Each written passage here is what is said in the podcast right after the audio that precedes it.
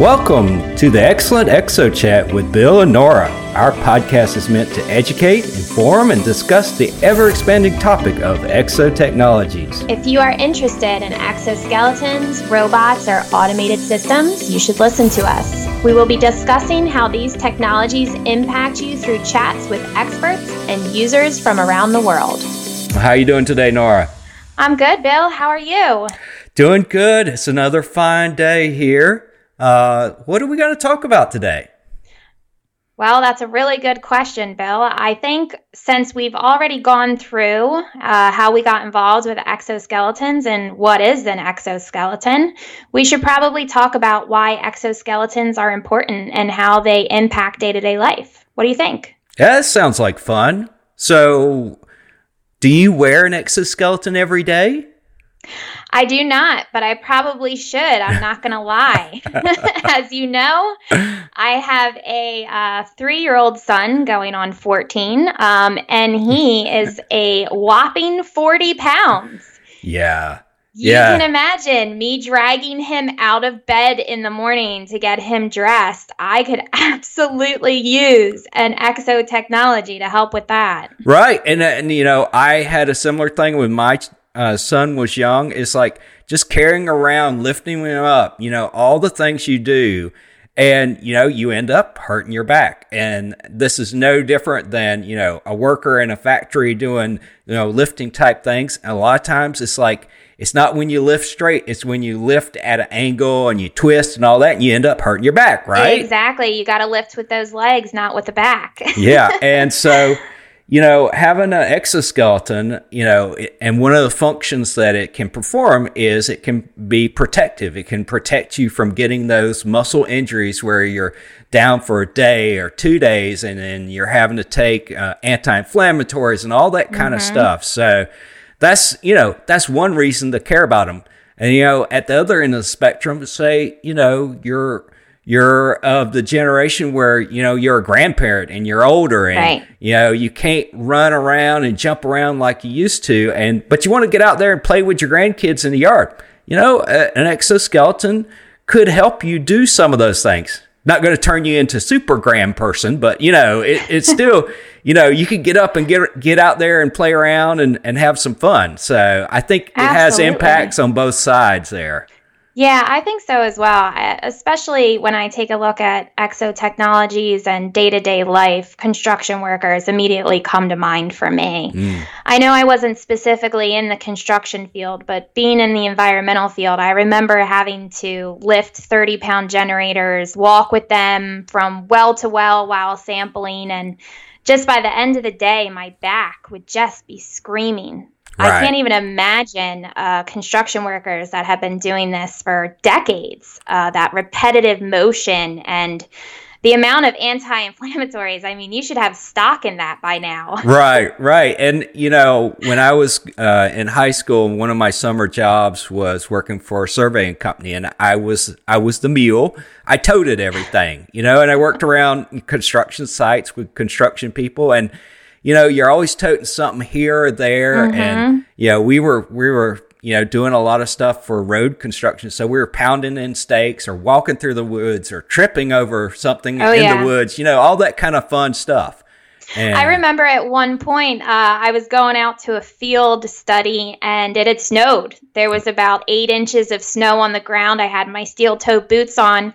And I remember my project manager at the time looking at me, telling me to go out and buy a sled so that I could put the equipment on it. Right. Um, but just so that I didn't have to carry. But you're also not thinking about the push pull that's Right. involved in that. I mean, even though I'm not lifting equipment from here and there, you know, pick things up, put things down, you're also expected to move things. And an exo technology, gosh, if I had had that five even five years ago would have made a huge difference in my day-to-day life that i was doing um, in my industry Right. And and I'll tell you another kind of odd thing people don't think about unless you're kind of have worked out in the field or you work in a place where you need uh, protective footwear. You know, steel toed shoes are heavy.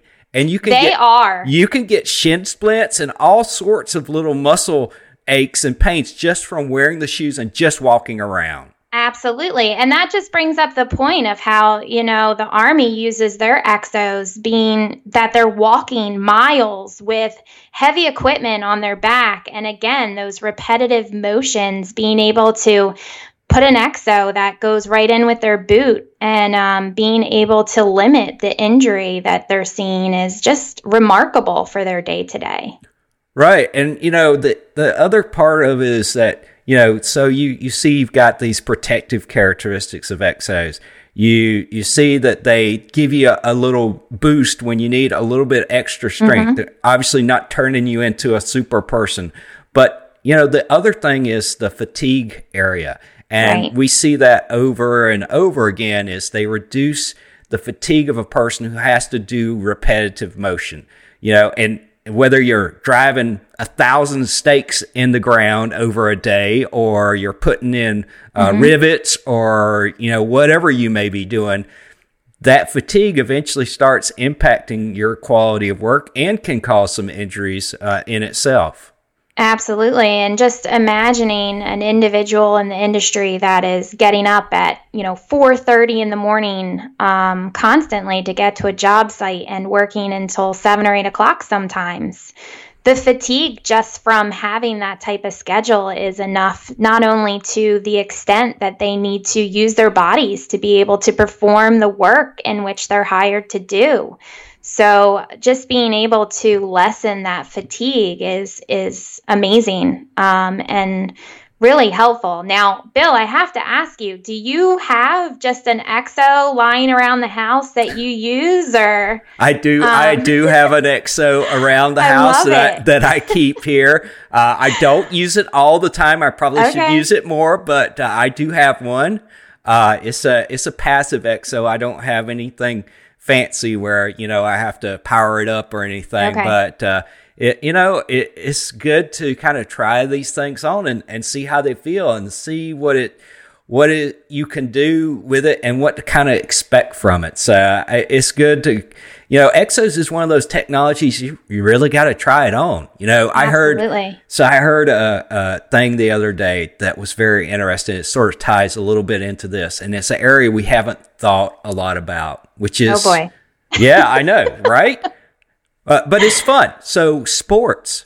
Somebody told right. me, what about using exoskeletons for mm-hmm. return to sports? And I was thinking, well, okay, that's that's wow. similar to like return to work. We're we're looking at using exoskeletons so people yeah. who have been injured can come back to work sooner and do their jobs and get better while they're able to still work. But maybe similar for athletes that have had some injuries, they could get back to their sport quicker or, I love that. You know, right. when we have our conversations, we're always thinking about industry as in construction, environmental, manufacturing. Uh, but the sports argument, so to speak, is something that, to be totally honest, I've never even considered, right? There's so many professional athletes out there that they do rely on their bodies to be able to play sports. Um, so I never even considered return to work for athletes. Right. That's incredible. Yeah, that's kind of cool. And, you know, the other thought is could the exoskeletons also be used as a training aid? So, mm. say you've got an exoskeleton that that reduces your fatigue. So you do more reps of something over and over again. And obviously, as you do more reps of something, you're building muscle memory. And so maybe, and I've never seen anybody try it yet, but maybe somebody has maybe they, you could be use it for that kind of stuff. And, and the same thing if you were, you know, like in construction, you were training to do something in construction. Maybe you could use it as a training aid too. So there's there's a lot of possibilities there, and uh, I think working with some of our partners out there like Liuna to explore some of that's going to be very interesting going forward.